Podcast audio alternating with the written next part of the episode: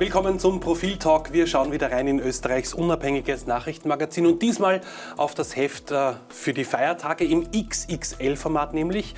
Und bei mir im Studio Sebastian Hofer und Christian Reiner. Schön, dass ihr beide da seid. Sebastian, ähm, es wird so ein bisschen zurückgeschaut auf das Jahr 2022 und ich frage mich da, ob man da nicht depressiv wird, wenn man das macht. Die Gefahr ist vorhanden. Ähm, die Themen legen es nahe. Also wir wir schauen nicht nur zurück, aber natürlich spielen die großen Themen dieses Jahres in diesem Jahresendheft eine große Rolle. Also ein Krieg in Europa, äh, die wirtschaftlichen Folgen, die er auch hatte, Energiekrise, Inflation, ähm, dazu auch noch eine äh, Klimakrise, die uns immer näher kommt und jetzt auch in Österreich schon ihre Spuren sehr deutlich hinterlässt. Also das sind natürlich äh, die großen Themen des Jahres und äh, dies sind auch dazu angetan, dass man ein bisschen, mhm. bisschen äh, schlucken muss. Ne? Christian, ihr schreibt auch von äh, Zeitenwende. Inwiefern ist das gemeint? Mhm, wir schreiben von Zeitenwende, da steht auch auf der Titelseite drauf, wo wir drei, drei Jahreszahlen haben, also ein wenig sieht man noch 21, dann 22 und 23. Mein Leitartikel heißt Wendezeiten, wahnsinnig originell, also ein wenig umzudrehen. Ich hätte auch noch Seitenwende draus machen können.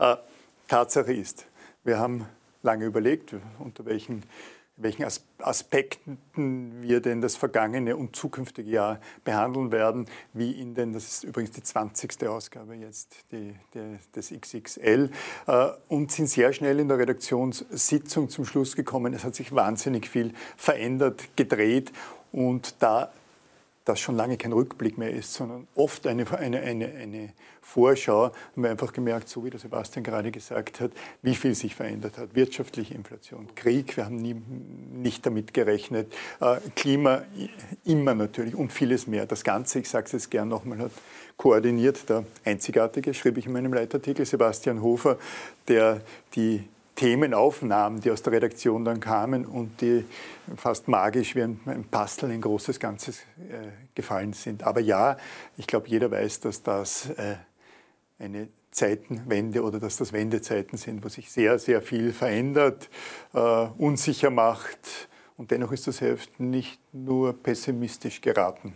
Inflation, Energiekrise, du hast ein paar Sachen schon angesprochen, eben auf Dinge, die wir uns einstellen müssen, die unser Leben auch verändert haben. Ist unser Weltbild, wie wir es kannten, vielleicht noch von vor ein paar Jahren auf dem Prüfstand? Äh, ganz bestimmt, ja. Ähm, die, vielleicht ist die Energiekrise jetzt gerade, äh, die, wir, die wir sehr äh, spüren, hm. sehr stark merken am Konto und, äh, und in unserem Lebensstil.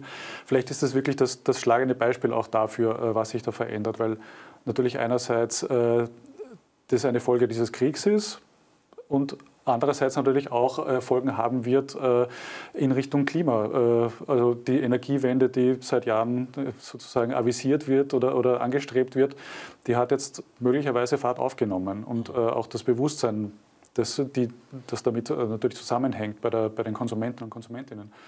Ähm, insofern ist das so eine Bruchlinie, die sich durch dieses Jahr zieht und ich, ich will es jetzt nicht schön reden, es ist nicht schön zu reden, ne? aber es ist natürlich schon wichtig, dass man äh, über diese Dinge auch einmal nachdenkt und wenn man es jetzt am, sozusagen am blöden Beispiel äh, absolviert, absolviert man es trotzdem. Also man, dieses Nachdenken ist eingetreten und möglicherweise ist eine Veränderung äh, im Werden, die auch gute äh, Auswirkungen haben kann. Mhm. Darf, darf, ich weiter ein bisschen Werbung Bitte, ja. für dieses Heft machen? Es ist noch nicht im Druck. Ich habe es nicht gesehen. Ich habe alle Ausdrucke der Texte gesehen, die Texte zum, zum Teil gelesen, einen winzigen Beitrag als Leitartikel dazu äh, geleistet. Sebastian hat selbst auch, auch äh, zwei, drei Geschichten, äh, Artikel, sind dann zum, zum Teil ja andere Dinge da auch äh, beigetragen ich, sag, ich glaube, ich habe es im vergangenen Jahr schon gesagt, aber dies übertrifft das vergangene Jahr wieder. Es gibt in Österreich kein vergleichbares Medienprodukt, nicht nur Printprodukt, wie dieses Jahresendheft. Und mir fällt und ich sage das, ich sage es ungeschützt, mir fällt im deutschen Sprachraum nichts ein. Die Zeit hat manchmal ähnliche große Ausgaben, aber die, die, die Klugheit dieser Texte aus der Redaktion oder zugekauft, die Art und Weise, wie das nicht von der, von der Kanzel herab gepredigt wird, sondern wie es vielleicht vor 20 Jahren gewesen wäre, sondern alle Geschichten offen zur Diskussion sind, wenn sie nicht sogar Debatten in sich sind, die Kulinarik, mit der das Ganze dann doch präsentiert wird und die optische Aufmachung, die, die Artdirektion Erich Schillinger da sozusagen im Verkleben der Teile äh, geschaffen hat, mit einer tollen Fotoredaktion. Ich sage stolz, ich bin wirklich, wirklich stolz und beeindruckt von diesem magischen Produkt, das nun in Druck geht und ab, ab Samstag dann zur Verfügung stehen wird. Fast schon eine Laudatio, die du da hältst auf das Übe.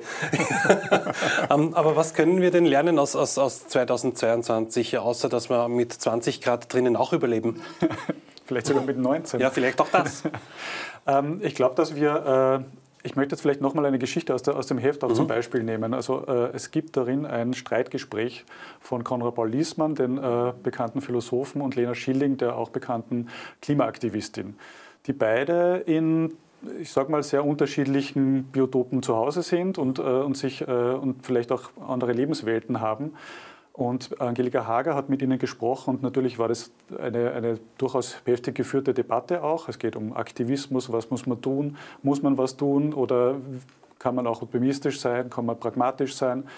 Ähm, und im Zuge dieses Gesprächs hat sich dann äh, herausgestellt, dass die beiden äh, doch eine ziemlich breite gemeinsame Basis haben. Also sie haben sich, äh, sie haben sich gefunden sozusagen.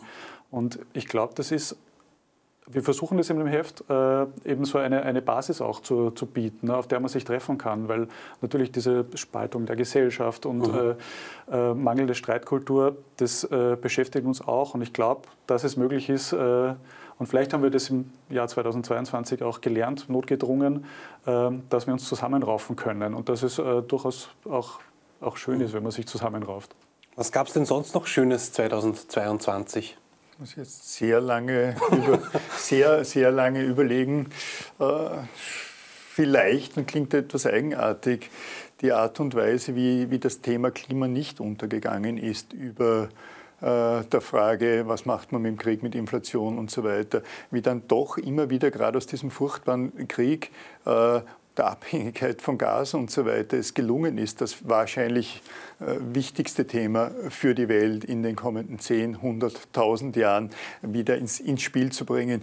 Das hat mich irgendwie äh, froh gestimmt. Am Anfang dieses Kriegs, nach dem 24. dachte ich, das wird zur Seite gedrängt werden, weil jetzt der, der Krieg im, im, Vordergrund steht und, äh, und es werden jetzt alle Ressourcen, äh, alle, alle äh, Ressourcen zur Energiegewinnung, die man schnell haben kann, von Atomkraft bis zum Fracking, gehoben werden.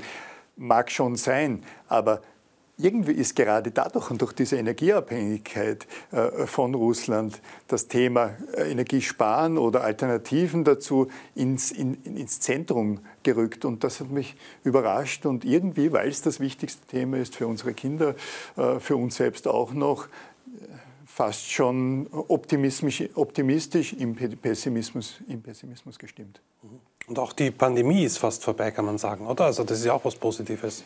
Das ist ein Weg zurück zum Normalzustand. Die Frage für mich ist, bei der Pandemie haben wir was daraus gelernt, falls sie überhaupt vorbei ist. Und ich nach, mir gerade anschaue, was in, in China abgeht und wie China das nicht im Griff hat, da bin ich mir nicht, so, nicht ganz so sicher. Ich bin da eigentlich überrascht. Als wir hier vor einem Jahr gestanden sind, waren wir mittendrin. Damals endete in Wien, glaube ich, der Lockdown am 13. Dezember und Skifahren und, und, und. Jetzt ein Jahr später, wie du gerade gemerkt hast, ist mir die Pandemie nicht mal mehr eingefallen. Ich bin mir noch nicht sicher, ob diese Mikrotraumatisierungen, von denen wir immer sprachen, oder auch große Traumatisierungen, ob die eingetreten sind, ob das bestimmte Altersgruppen äh, besonders betrifft. Das heißt, ob da ein Nachhang von, von, von Melancholie und Depression entstehen wird und ob wir etwas daraus gelernt haben. Ich weiß es nicht. Sebastian, ich möchte noch mal zurückkommen eben auf das Heft. Ihr habt mit einigen Intellektuellen auch gesprochen über 2022 oder einen Ausblick auch gegeben, was uns so weiter erwartet. Was ist da besonders hängen geblieben, auch bei dir? Ähm, meine Kollegin äh, Edith Meinhardt hat mit Herrn Pörksen gesprochen, Medienwissenschaftler, bekannter aus, äh, aus Deutschland weil natürlich auch äh, Medien in diesem Jahr eine also quasi nicht nur als Träger, sondern auch sehr, sehr äh, effektiv in den Nachrichten waren. Ähm, da ging es um Korruption und um äh, eine Meinungsvielfalt, die anscheinend bedroht ist. Also einige, einige äh, Bestsellerautoren haben das ja angezweifelt. Und sie hat mit Herrn Bergson darüber gesprochen. Und es war wirklich ein sehr interessantes Gespräch. Äh, ich möchte jetzt nicht zu viel verraten, weil natürlich mhm. äh, soll man es nochmal noch mal lesen, aber wie sich die Öffentlichkeit äh, wandelt, in die, auch in diesem Jahr sehr stark äh, bemerkbar. Also einerseits in den sozialen Medien, die neue Öffentlichkeiten äh, darstellen ähm, und wie alte Medien äh, damit umgehen. Also alte Medien, herkömmliche, traditionelle Medien. Wir. Wir. und, Wir weißen alten Männer, nein. Und ähm, also da ist natürlich einiges im Wandel und äh, im Umbruch. Und das ist aber auch ein Umbruch, der, der einen hoffnungsvoll stimmen kann, weil es äh, tatsächlich äh, interessanter wird und spannend bleibt. Und äh, also was, was, sind denn auch die großen Fragen, die uns weiter beschäftigen werden nach 2023? Wir hoffen jetzt nicht, dass noch was dazukommt, aber so 2023, was würdest du sagen, ja, Christian? War natürlich die Frage, wann und wie und ob dieser Krieg in, in Europa enden wird äh, oder ob der uns bis ins Jahr 2024 begleiten wird.